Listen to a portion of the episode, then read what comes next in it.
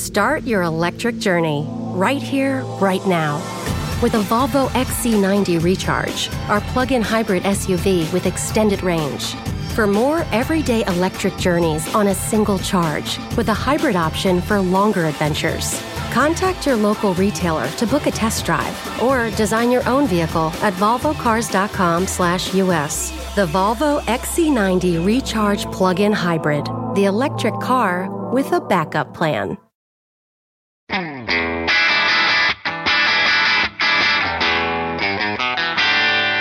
Hey, math fans! Jason Marshall, Math Dude here with your weekly dose of quick and dirty tips to make math easier. Over the past few months, we've talked about how to think about three of the big four arithmetic operations addition, subtraction, and multiplication. Which, perhaps not surprisingly, means that a conversation about division is on tap for today. Now, a lot of people kind of despise division because they think it's hard. This perception isn't actually wrong. It usually is harder to do than the other arithmetic operations. And the truth is that once you know how to do long division by hand, you may as well use a calculator for the rest of your life. Except in those increasingly rare occasions in which you don't happen to have one in your pocket. So if you, like so many other people, don't have warm and fuzzy, super fond memories of division, rest assured that today we're not talking about the mechanics of doing long division. Instead, we have the more noble goal of attaining a new vision for division. By which I mean we're going to talk about the underlying meaning of division. So, how should you think about division? Great question. Let's think about it. To begin with, let's think about what we're really doing when we divide one number by another. And as we've done with the other arithmetic processes, let's think about all of this in terms of manipulating stacks of blocks. First of all, we know that we can think of a problem like 3 times 5 equals 15 as being represented by a grid of 15 blocks arranged into an array that's 3 blocks high by 5 blocks wide. We've talked about how we can think about this as stretching the row of 5 blocks until it's 3 times its original height. Thus, we can view multiplication as a process that scales or stretches a number. So, why are we reviewing multiplication in a discussion about division? because the two processes are intimately related. In fact, they're what we call inverse processes. And that means that in the same way that subtraction undoes addition, division undoes multiplication. In other words, we can think of division as a process that scales down or compresses a number until it's some other number of times smaller.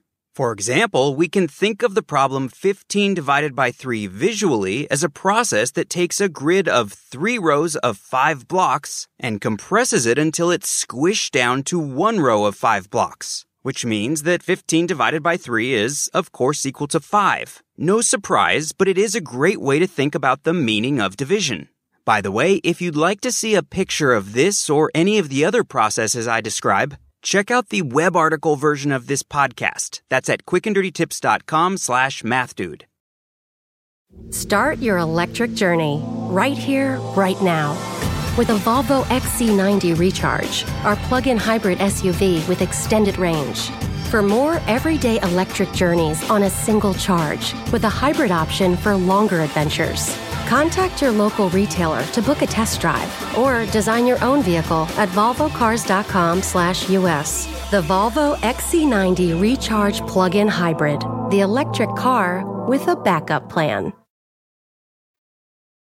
All right, let's now extend this idea to variables. The good news is that nothing really changes. For example, let's think about the problem x times y divided by x we can picture the numerator of this expression, x times y, as a rectangle whose area is x times y. That is, we've taken the length y and stretched it until it is x times taller. But now the question is what happens when we divide this by the variable x? Well, it's basically the same as when we divided 3 times 5 by 3. We just compress the rectangle by the amount we divide by.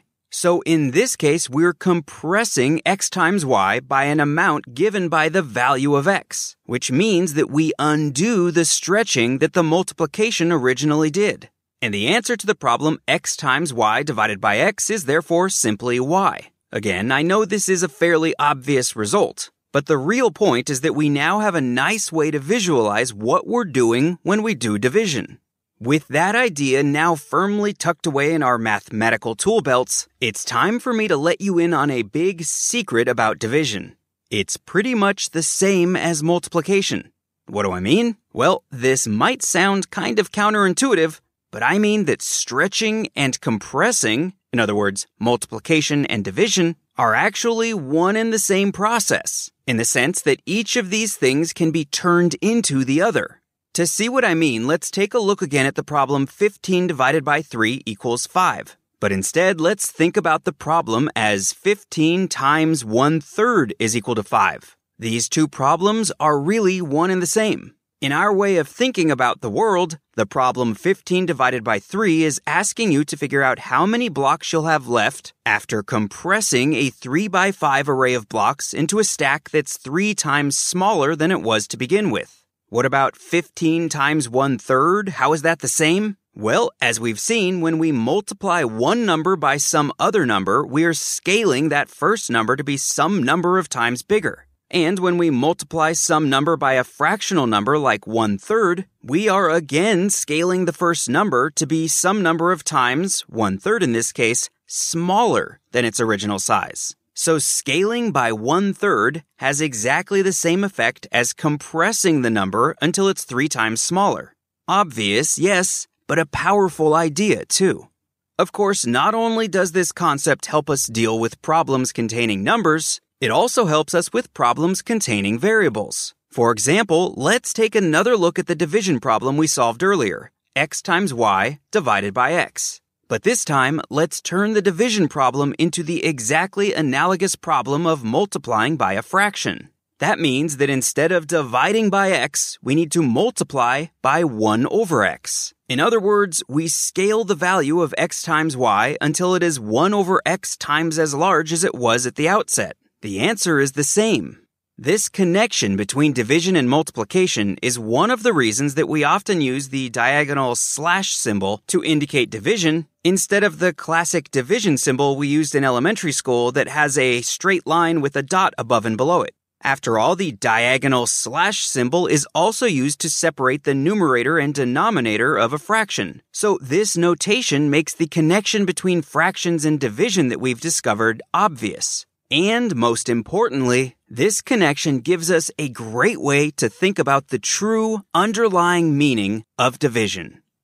Okay, that's all the math we have time for today. For more fun with math, please check out my book, The Math Dude's Quick and Dirty Guide to Algebra. Also, be sure to check out the catalog of the other 279 Math Dude episodes. They're all great, if I do say so myself. And they're all available at quickanddirtytips.com slash mathdude or through your favorite podcast app.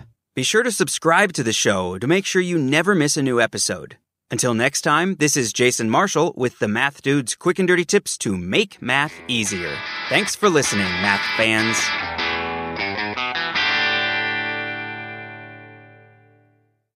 Start your electric journey right here, right now. With a Volvo XC90 Recharge, our plug in hybrid SUV with extended range. For more everyday electric journeys on a single charge, with a hybrid option for longer adventures. Contact your local retailer to book a test drive or design your own vehicle at volvocars.com/us. The Volvo XC90 Recharge Plug-in Hybrid, the electric car with a backup plan.